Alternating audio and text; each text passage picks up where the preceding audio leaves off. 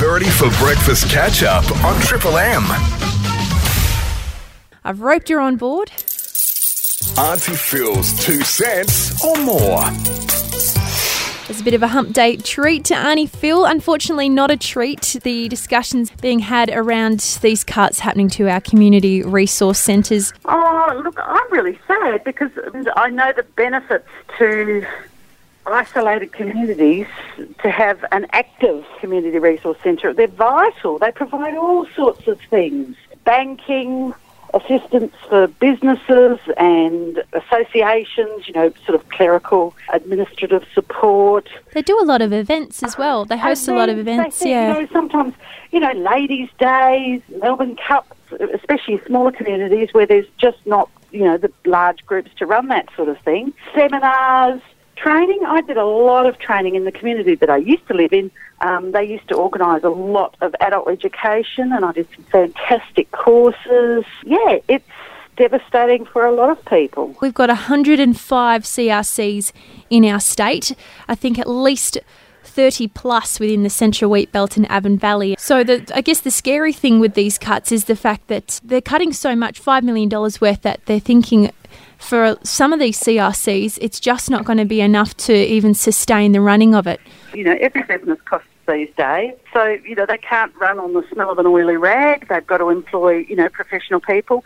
And sometimes they also have traineeships, which I know in the CRC, you know, that I used to participate in, we had a lot of people went through doing their traineeships. So you need people, professional people that, you know, can help supervise them and get those people along their career paths. And yes, it really is. It's devastating for regional areas. We've got Alana McTiernan actually coming out to our region today, this evening, at the Northern Country Club talking about economic development. Funnily enough, I wasn't able to get in touch with her yesterday to have a chat.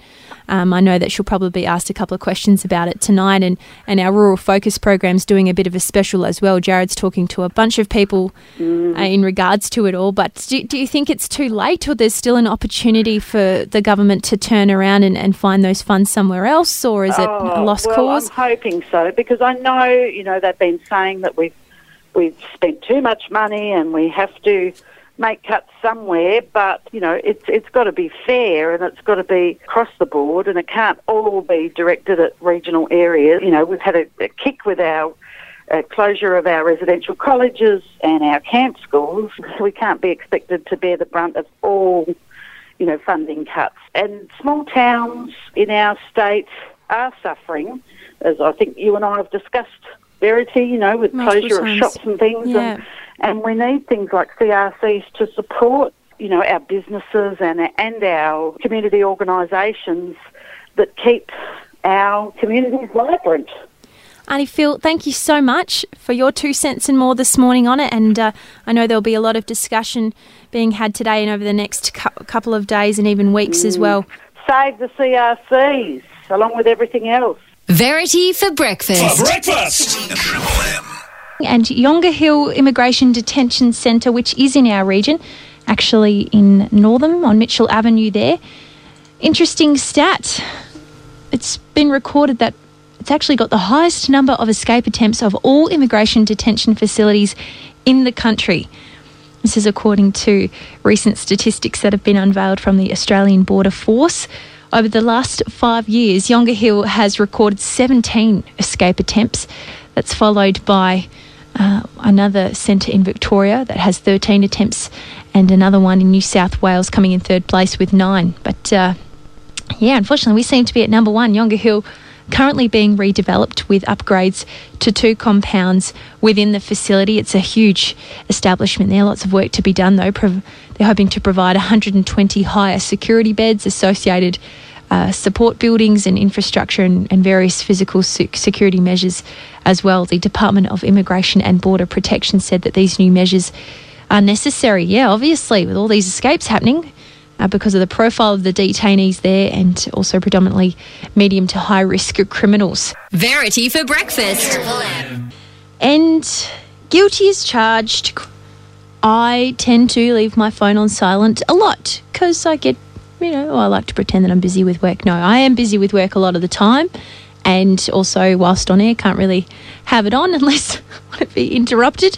So yes, admittedly, my phone is on silent a lot of the time, but I think I might have let it get to a stage where it might be impacting slightly on relationships around me. For example, my voicemail box got to, I think once before it's gotten to about 42. The other day it got up to about 20. I think the more it stacks up, the less I want to go through and listen to it. I know, incredibly irresponsible and downright shocking, but there you go. Just laying it all out there this morning, and was checking through some of these voicemails, and a friend of mine has just couldn't help but chuckle. April 22nd at 9:04 p.m. Hi, my name's Verity Durbs. Silent Phone Foundation. Always have my phone silent because that's what it's before. Take it off silent, please. Goodbye. Very PG. As opposed to yelling down the phone at me, get your phone off silent, Verity. I can't be the only one, though. I want to know if anyone's beaten my record. Have you ever gotten over 42 voicemails stacked up? I'd love to hear from you. It's 13 27 10 here in the studio. I promise not to have it on silent. I will answer. Otherwise, you can post or message to our Central Wheatbelt and Avon Valley Facebook pages. Verity for breakfast. For breakfast. Triple M. Triple M.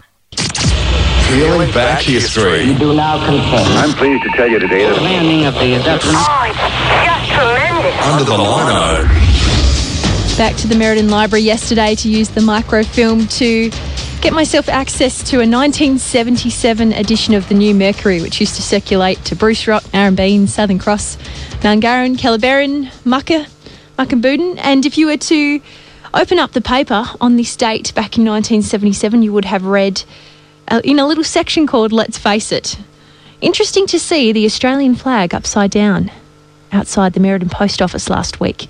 According to law, spelt L-O-R-E, I know, I'll have to look into that a little bit more, but according to law, this is supposed to signify that the Australian Post is in trouble. Oh dear. A bit of controversy back in 1977. Also on this date, the 2nd of May, back in 1829, the city of Fremantle was founded as Captain Fremantle hoisted the Union Jack. The first copy of the King James Bible was printed back in 1611 on this date, and in 1933 the Loch Ness Monster apparently was formally introduced to the world, as opposed to informally. In the music world, 1981 Scottish singer Sheena Easton, she started a 2-week run at number one on the US singles chart with this one right here. My baby takes the morning train.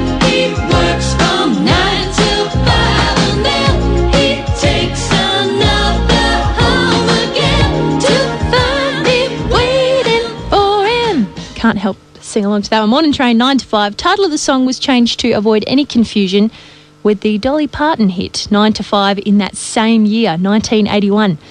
There you go. That's your Under the Lino for this Wednesday. Verity for breakfast.